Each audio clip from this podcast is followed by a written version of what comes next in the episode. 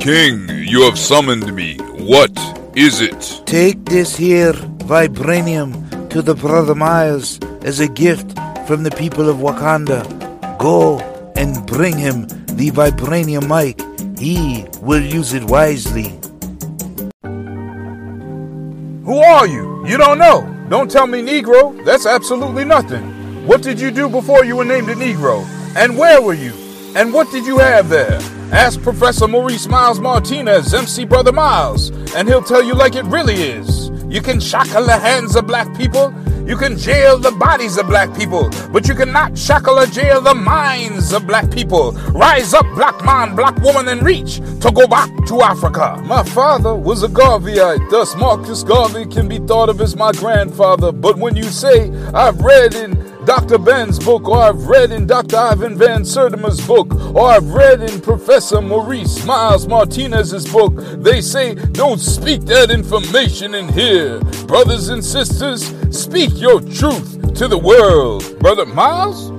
The black man's truth is here. The real Wakandas of Africa podcast. History is a clock that people use to tell their political, economic, and cultural time of day. Brother Miles, the relationship of history to the people is the same as the relationship of a mother to her child. Free at last and proud to be black. One day, Miles will be free at last.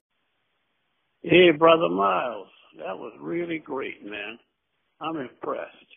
Welcome to the Real Wakandas of Africa podcast, the place where black history, hip hop, and spoken word come together. I'm your host, Maurice Miles Martinez, also known as MC Brother Miles. At the end of each podcast, we have an original spoken word poetry or hip hop track by myself. Two weeks ago, in season 2, episode 23, I paid tribute to my father who passed away recently, and I wrote a book of poetry in tribute to him since he passed away called New Orleans Pharaoh. He is also featured on season 2, episode 24 as the oldest rapper in history. So check out those two episodes, season 2, episode 23 and episode 24 if you missed them. This week, I'm going to address some of the recent yet unfortunate issues that have been happening with Ghana's economy. Now, as you might know, Ghana is one of the more stable countries on the African continent in terms of its economy. It has opened its arms to African Americans who wish to move to the continent and to be repatriated as citizens of an African nation. So the nation of Ghana has reached out to us here in the United States. However, with that said, Ghana has had several issues recently with its currency that I want to point out. In Ghana, the currency is called the cedi. That's C E D I. It has been relatively stable over the past few years and typically fluctuates between 6 and 7 cedis for the dollar. Over the past 4 years or so, 5 years, it's been stable at that rate of 6 to 7 cedis for the dollar. Previously, it was even more stable than that and even approached a one to one ratio about a decade and a half ago. However, today, it has taken a turn for the worse and it is now 14 Ghana cedis to 1 US dollar. Now, what has this led to? This has led to the price of imports in Ghana virtually doubling and exports going up. Ghana imports critical products like food that are very much needed. This means that local businesses cannot purchase goods and can't pay suppliers what they promised to pay them. And this ultimately leads to the shortage of goods and prices going up through the roof.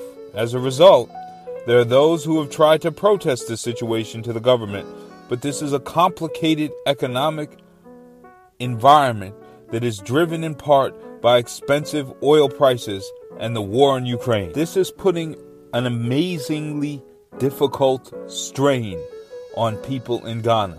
Now, I hear people complaining about inflation in the United States. Well, the inflation rate in Ghana in September was 37.2%, and in August it was 33.9%. Now, compare that to the United States of America. 8.3% was the inflation rate in August, and 8.2% in September. 37.2% and 33.9% in Ghana, respectively, for September and August. This was a 21 year high for inflation in Ghana. Ghana's central bank then has tried to offset this inflation by raising interest rates.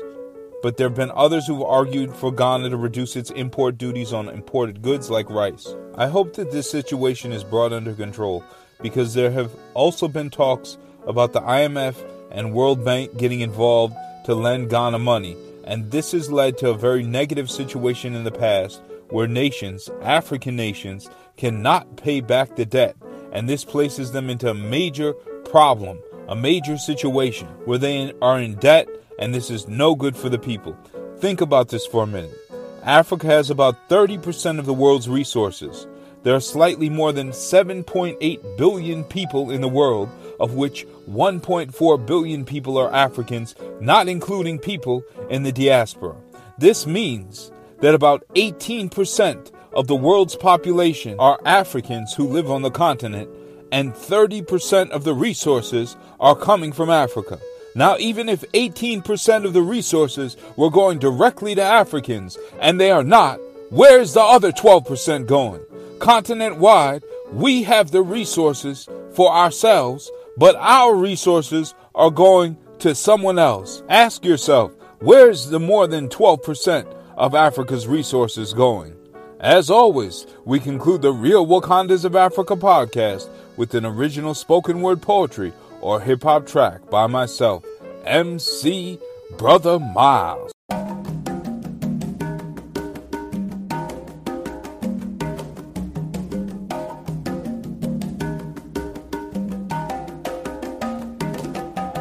Thirty-seven point two percent inflation in the nation of Ghana. Is this a problem that Africans created? Or is this some doing of an overseas insane? Like the price of oil due to the invasion of Ukraine. Where the price of the currency has been inflated times two, making goods to be imported into Ghana and the cost of food go through the roof, uncouth. It doesn't seem on a continent that to have to import goods when we command 30% of the entire world's resources. Whence shall this perpetual cycle end where we are bamboozled and can't eat or pay the rent?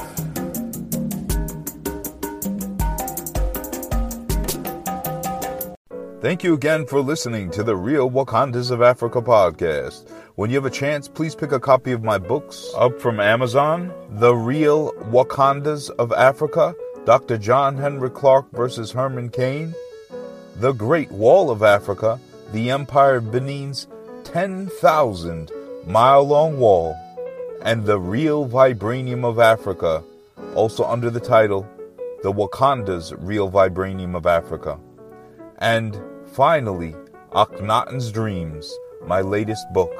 You can find them under my name, Maurice Miles Martinez, on Amazon or under those titles. If you would like to become a sustaining member of this podcast, you can click on the link on whatever platform you use to listen to it on, and it will take you to my anchor.fm podcast page where you can actually support it at anywhere between $1 and $9.99 per month.